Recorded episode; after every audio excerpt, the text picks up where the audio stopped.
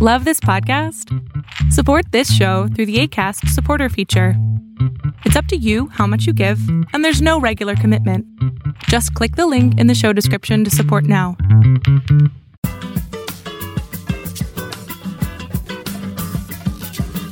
This is UXK. UXK. UXK. UXK. UXK. UXK. UX Cake. I'm your host, Leigh Allen Arredondo.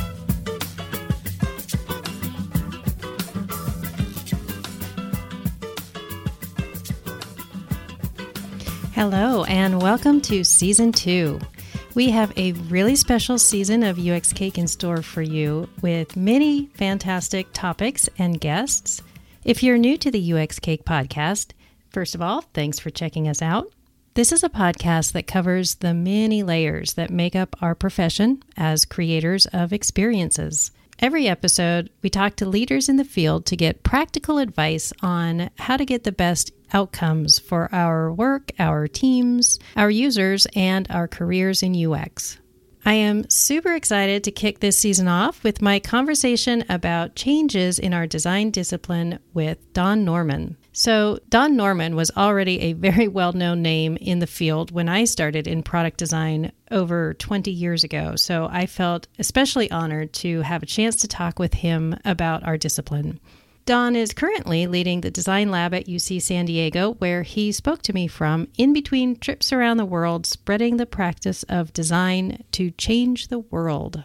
You might know Don from his book, The Design of Everyday Things, or maybe you know him as a co founder of the Nielsen Norman Group, or any one of the many other very influential writings and talks and work that he has created over the last three decades. Don is generally recognized as one of the early framers of this discipline that we call UX uh, or user experience, which is the term that he actually coined while he was a VP at Apple in the 90s but he really doesn't like the term UX. And it's not because it's not a good description, but he feels it's generally misused and overused, and it's lost its original intent. He talked a little bit about that in our conversation, but mostly we talked about why and how designers and researchers in our discipline should be changing the world. Don is one of the keynote speakers at this year's IXDA conference, Interaction 19, which is in Seattle this year. So we're very excited to be working with them on bringing you interviews from many of their interesting presenters and speakers. It's a really fantastic lineup of content this year, so go check that out at interaction19.ixda.org.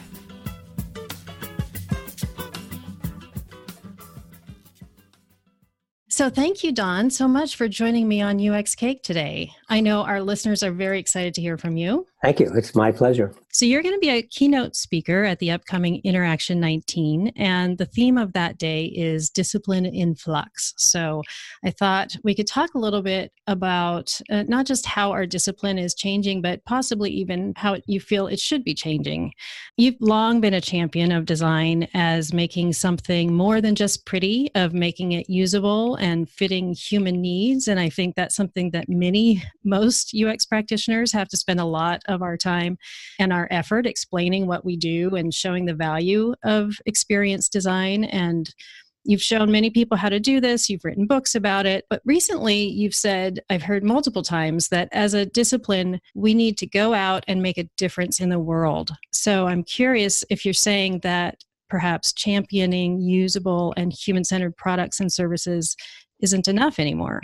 Uh, I've been concerned about the UX community, which is, um, you know, it originally started because I thought that we were focused too much on the details of what we were doing. And details are very important, but knowing what it is we're doing is more important than doing it well. We have to make sure we do the right thing. So doing the wrong thing well or doing the unimportant things well, well, yeah, that's not where we should be going. User experience to me means experience. It means your life. It means the way you interact with the world. It means the way you interact with people. For some reason, user experience has come to mean things that are much simpler. It's uh, building websites. I mean, a huge number of the people who claim that they are user experience professionals spend their time building websites. Now, building websites is good, it's important.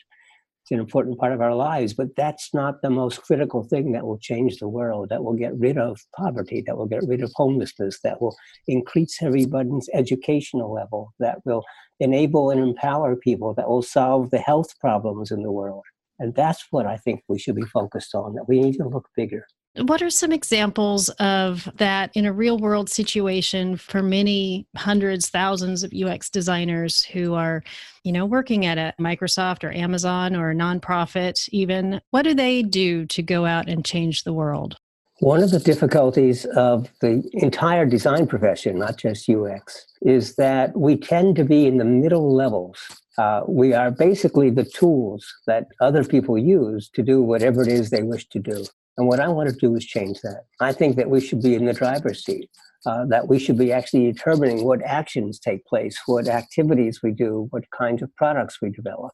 So if you work at a Microsoft or an Apple or an Amazon or any of the large companies, you're apt to be in the bottom to middle layers of the company and you have re- remarkably little power to determine what should be done. So how do we change that?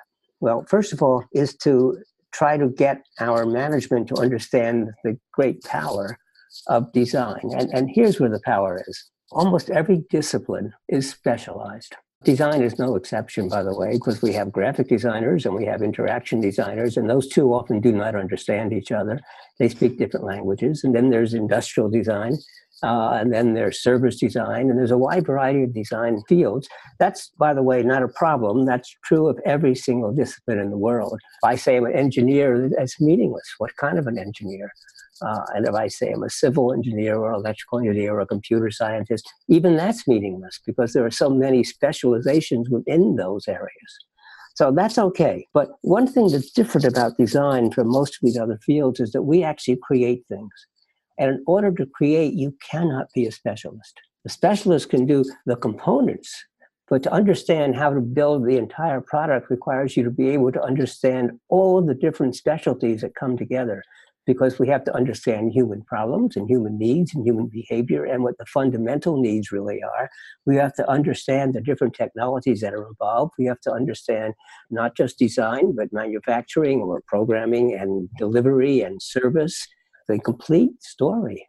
So, first of all, we need to do that. I just was asked recently, in fact, this morning on a LinkedIn post, how do you deal with someone who's always complaining about the aesthetics? How do we get them out of that mindset? And my answer is aesthetics are very important. When your client complains about aesthetics, take that seriously. But use that as an opportunity to show that we can go beyond aesthetics. We can decide what it is you're going to be building in the first place is actually much more important than the details.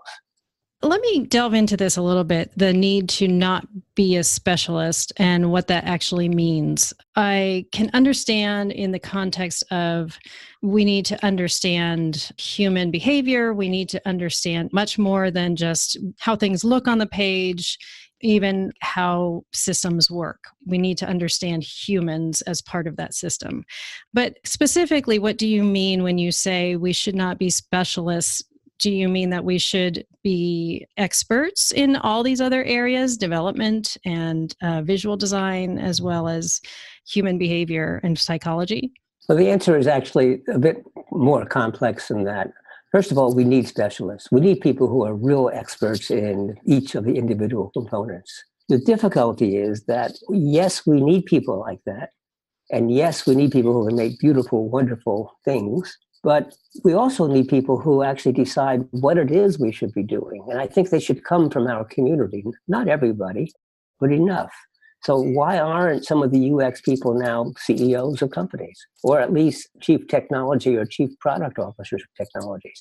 That requires the people who wish to do that to go off and learn more about the business, to learn more about the other activities in the company, maybe get a master's in business administration, an MBA degree. It requires a different kind of mindset because, look, when you're actually doing a product, in my opinion, the most important person is the product manager. It's who's in charge of the product. Because every discipline thinks that whatever they do is more important than the others. The industrial designer thinks they're more important than the graphic designer, and the graphic designer thinks they're more important than the interaction designers. And all of these people think they're more important than the programmers, and all of these people, the programmers and all of the designers, think they're more important than marketing, and marketing always ruins what they've done And all that's nonsense. We're all a team trying to make something work better. And so we need people who can step back and see the broad picture. And yes, we need the people who are specialists. So we need the other people who know how to bring the specialties together and how to balance the requirements of one against the requirements of the other. And now we're just talking about big companies. You mentioned, well, there are nonprofits. The nonprofits are the ones who actually will change the world because they have a mission. Each of the nonprofits has a larger mission, and it isn't to make money, it's to make people's lives better. And that's, I think, where we need more focus. And yes, if you let me, I will tell you more about that. I would love to hear more about that.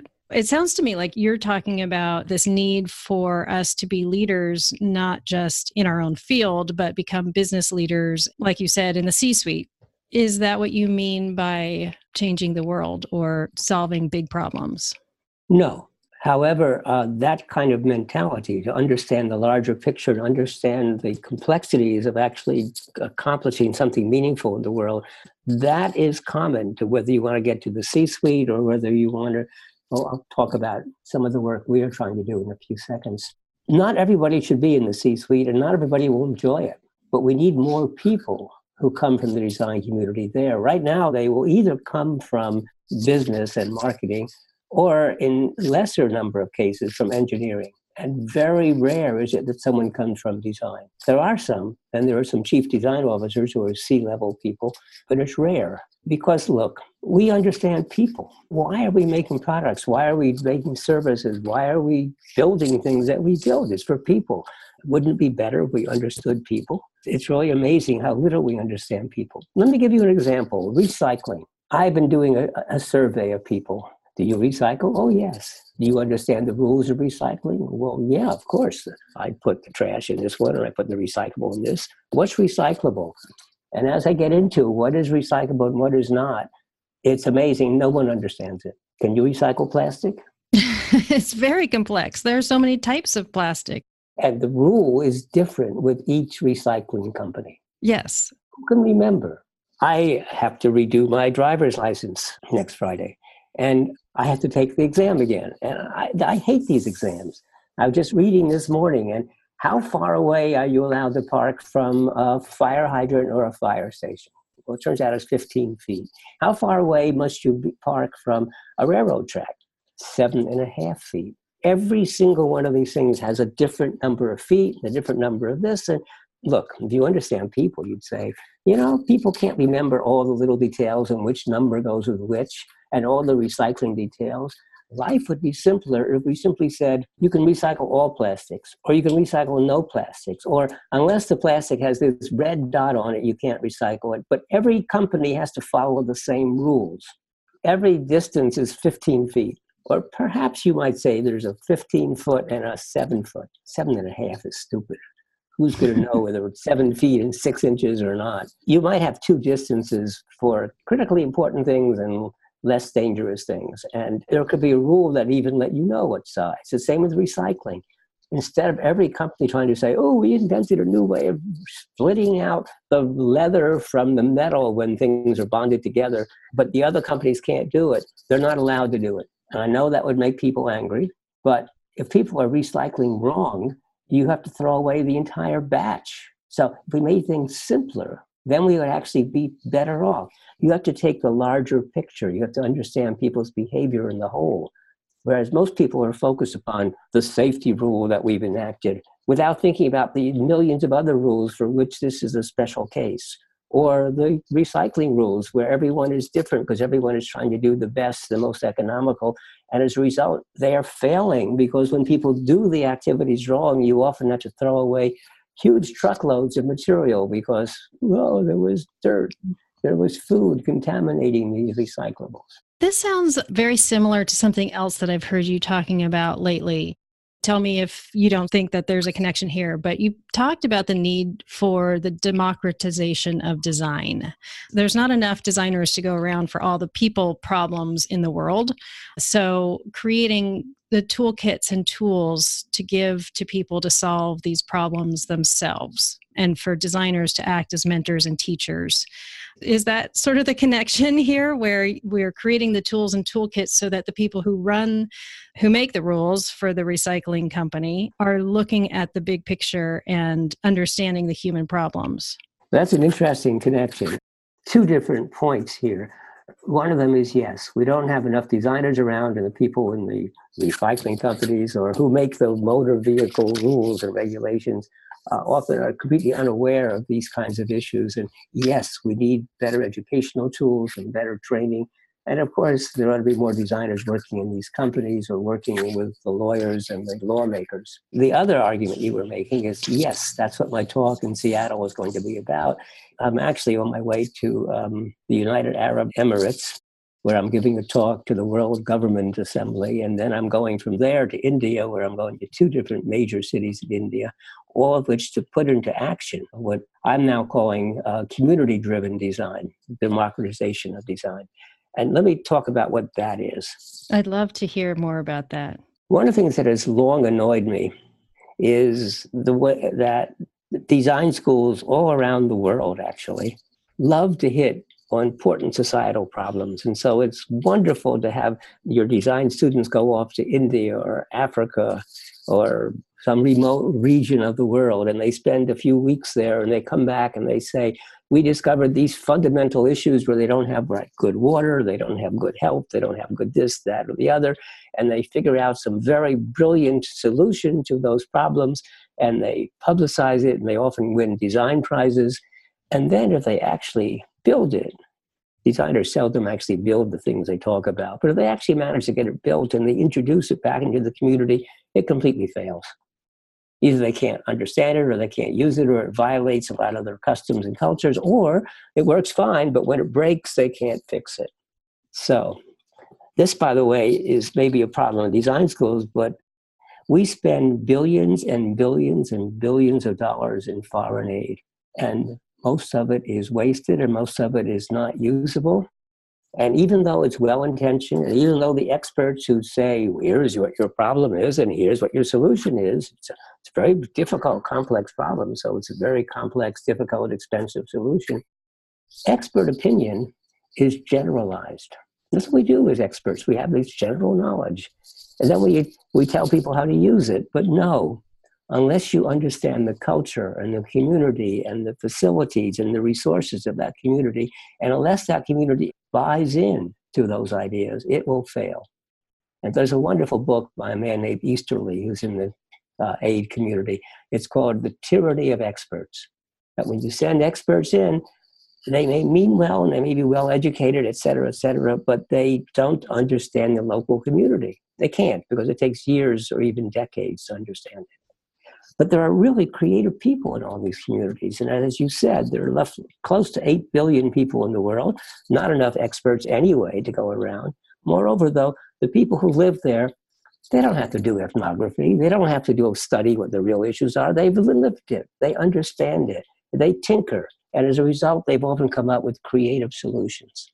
And so, what we want to do is we want to go around the world and find these people and then facilitate, uh, help them, uh, empower them. Also, uh, for some some areas, they might need more education. For example, if you're trying to get clean water, well, it isn't enough to have water that looks clean. It actually has to be medically safe. You have to kill all the germs, and so that requires some expert knowledge. But how that expert knowledge is then uh, done might be best decided locally. And uh, if you're doing medical things like treating diabetes or uh, other problems, you do need some expert medical knowledge. However, again, it's much best done by the people who have the problems and who live with them and understand the requirements that they have. And so, what we want to do is empower these people and then communicate the results. And you know, one of the world's best educational institutions is the internet almost anything you think about, if you search, you will find a video or you'll find a little article that gives you really good information. Part of the problem is there's too much information and some of it's wrong. So one of the things you want to do is curate this and help help sort of authenticate and, and check on the validity. But we think that this democratization of design, community driven design, so this is bottom up design, but it has to be combined with top down expert knowledge. And that's what we want to do. We now are running a project in eastern Kentucky in Appalachia where it's very difficult to get to health care because uh, the mountain roads are a bit remote and in the winter they're snowed in and the good health care can be several hours away in a long drive. And we are also about to start a project in Africa. We are about to start a project in India, which is why I'm on my way to India. And we also want to do some projects here in San Diego because almost every major city in the world actually has the same kinds of problems. But again, it's to enable the people who live there to come up with their solution, guided by expert knowledge. I also feel like this relates to anyone who's listening to this, even if they can't go around the world to help with a community in India. I see a, a very similar correlation in the organizations that we are working in that UX designers and researchers are in. Very, very few of our organizations and companies have enough design and research uh, resources.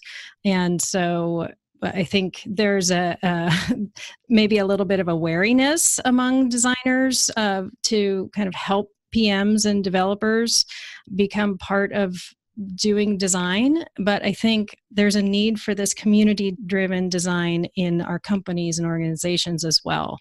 We call ourselves the user champions, but don't we want all of our team to be a user champion and to be design thinkers? Absolutely. One of my friends is uh, Eric von Hippel. He's a professor in the business school at MIT. And he, uh, for a long time, has been championing lead user innovation He's now moving on to what he calls open innovation, but his work actually, in many ways, forms a background of the work that we are doing here at University of California, San Diego. In fact, he came and spent an entire month with us last January, so we're hoping to get him again this January. What he said was, look, if you're in a company and you're trying to figure out what innovations, what you should do is just walk, go around to all your customers who are using your products and you'll discover a bunch of them who say, you know, I love your product, but it really doesn't meet my needs. So look, look, I did this, or I did that, or I, you know, I added this programming thing, or I built this little extra thing that I add on top of your CAD machine, or whatever. And these people are very clever, and they've often figured out what the real issues are, and they figured out solutions. So why not build on them? Thank them very much and ask them to help you and create the new product from there. And the designers can come in there and make a wonderful job, can often do a better job. But the most important insight is what it is you should be doing. And that can come from the people who use the products. And it doesn't matter whether you're thinking of a, uh, trying to give clean water to some remote village or whether you're trying to improve the cooking utensil that your company makes. So ask the user. well, I don't believe in asking. I believe in watching and learning and visiting and interacting. You know, because first of all, when you ask people, they often try to rationalize and give you a good uh, rational description, which is often wrong because we often don't even know how we're coming up with our ideas. So when you people ask you, well, I'll make up a reason, but it's not right. Second of all, there are lots of little things I do to make my lives easier that are very powerful. But when you ask me, I'll never think of telling you. So here's one that I will never think of telling you, but but I do tell people. I walk around in my wallet with a whole bunch of tiny little colored dots. And whenever I find a place where I'm confused, I stick it on the place. So, keys, you put a key into a lock, and which way you turn it, right or left? Well, everyone is different. And so I put a little green dot in the direction I should turn it. And so actually, you, you walk around the building I'm in now, and you'll see on various floors and doors little green dots. And people say, oh, that means Don Norman was here. And then they say, it really does work. It helps me. So it's a tiny little thing. I used to do that in my automobiles because we have multiple automobiles and you're driving them. Which side of the car is the gas input? the left or the right? Right. So I put a little green dot uh, by the gas gauge, whether it's on the left of the gauge or the right of the gauge. And I'm very pleased to say that no longer do I have to do that because now the new cars I have have a little picture of a gas pump with an arrow going to the right or going to the left. Yeah, I think they probably have heard you talk about it. I don't know where they got it, but uh, but the point is, green dots are obviously a very simple and uh, not the most important thing in the world. Uh, but it's an example of how just simple little things can make a difference. And there are more important things that can make much bigger differences. And often people have figured it out by themselves. You're talking about kind of the basis of user experience research, which is watch what people are doing and then do analysis from that. So, how do you fit that into the democratization of design? Well, here's what we're doing in Appalachia. The Federal Communications Commission has did a study about uh, high bandwidth access across the United States. And then they correlated it with medical issues. And they discovered that the regions with low access to internet, especially at high bandwidth, had the highest rates of cancer and heart diseases and other problems. And so the National Cancer Institute got interested in this. And the National Cancer Institute, the FCC, and some private companies are all involved. And the UCSD Design Lab is helping to lead this initiative. We're working closely with the University of Kentucky Cancer Research uh, Center. And we hired an anthropologist, and she went off and she spent many months just kind of going around, understanding the people and what is going on, and meeting them and talking to them. And she came back with some really important insights. But the important thing is that she did it by collaborating with people. She didn't say, I'm this foreign anthropologist coming in and I'm going to just watch you. No, but, but she became a part of the community. And uh, one of the things we learned to our surprise is that if you really want to work with them, you do it through the churches because the churches are dominant in that area and they form communities. It isn't, the religion is important, but actually the more important is that it's a, it's a community group who get together and discuss. And that's where all of the insights can come from. There's also already community health workers, and they have to be part of the answer because these are people who live and grew up in that community, but are also trained to be health workers. So they are going to be the key, they and the churches. And we are now starting to work with them. The University of Kentucky health workers, they can't be the complete solution because they're outsiders. Okay, they don't live in that community. They're very well educated. Uh, they work with them. They provide the important essential medical equipment and experience. But you see, this whole problem is going to require all these different dimensions. It's political, it's cultural, it's economic. One of the problems they have is lack of jobs. That's in part one of the major causal problems. But we understand this only by working with the people who live there. And when you say collaboration with the community, you don't mean just asking them questions and observing them. Do you mean actually having parts of those community engaging in the same type of work that the anthropologist, for example, might be doing? Well, in part, but even more so, they don't need to get an anthropologist or an ethnographer because, again, they live in the community, they visit these people's homes, they themselves already have that knowledge. And so, what we want to do is build on it and they are going to control the, the actions. So it's less of a collaboration than um, we act as facilitators, okay? Because collaboration means we come in and, and together we do something. Well, that's true, except I want them to be in charge. I'm just trying to, for our listeners, get a picture of how they might use this in their own work in your own work, I think it's finding little areas where people have come up with insightful solutions, insightful uh, ideas, and then helping them create them. In this particular study, um, we just had a two hour long phone call yesterday, in fact, with all of the participants uh, from the FCC, from the National Cancer Institute, from University of Kentucky, from community health workers, and from our side because there's a lot of interest in what we're doing. And the question is, can we disseminate the knowledge? And the answer is not yet.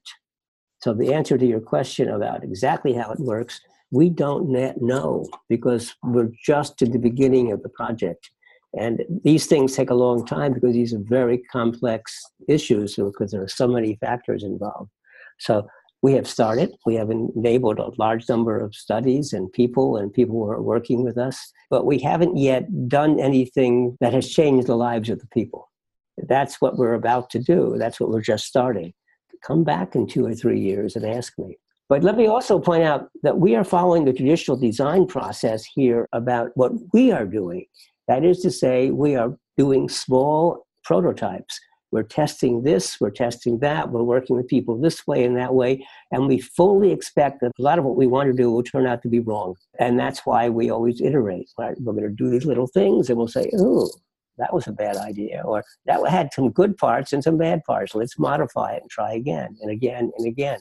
So when you ask me next year, I may have a slightly different story because, well, we're designers. What we do in design is we learn a lot from our experiments and usages. And by the way, whatever works in Appalachia probably would not work in New York City. It would not work in India. It would not work in a different location where there are different cultural values.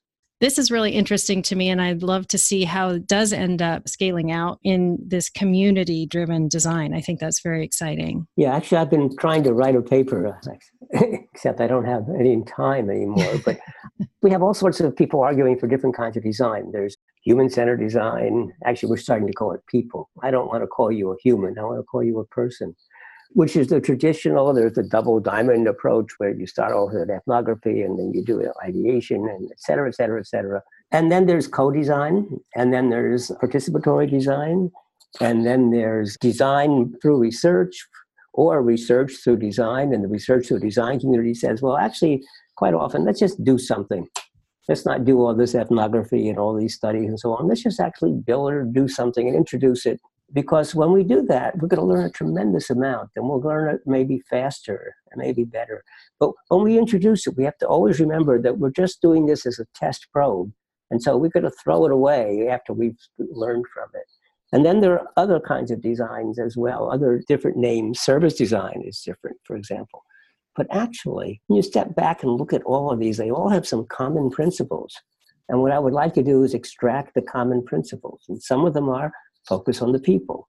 Another is that these are all complex systems. And so you have to optimize the system, not just the individual components. Optimizing individual parts of the system often causes harm to the entire system.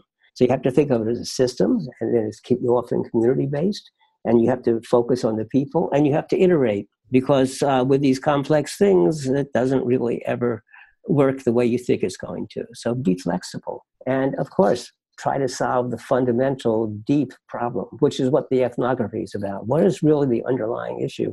And in a system it's not easy because in these complex systems there's often no single cause. It's a feedback system and sometimes look smoking is harmful it kills you, but it kills you 10 or 20 or 30 years from now.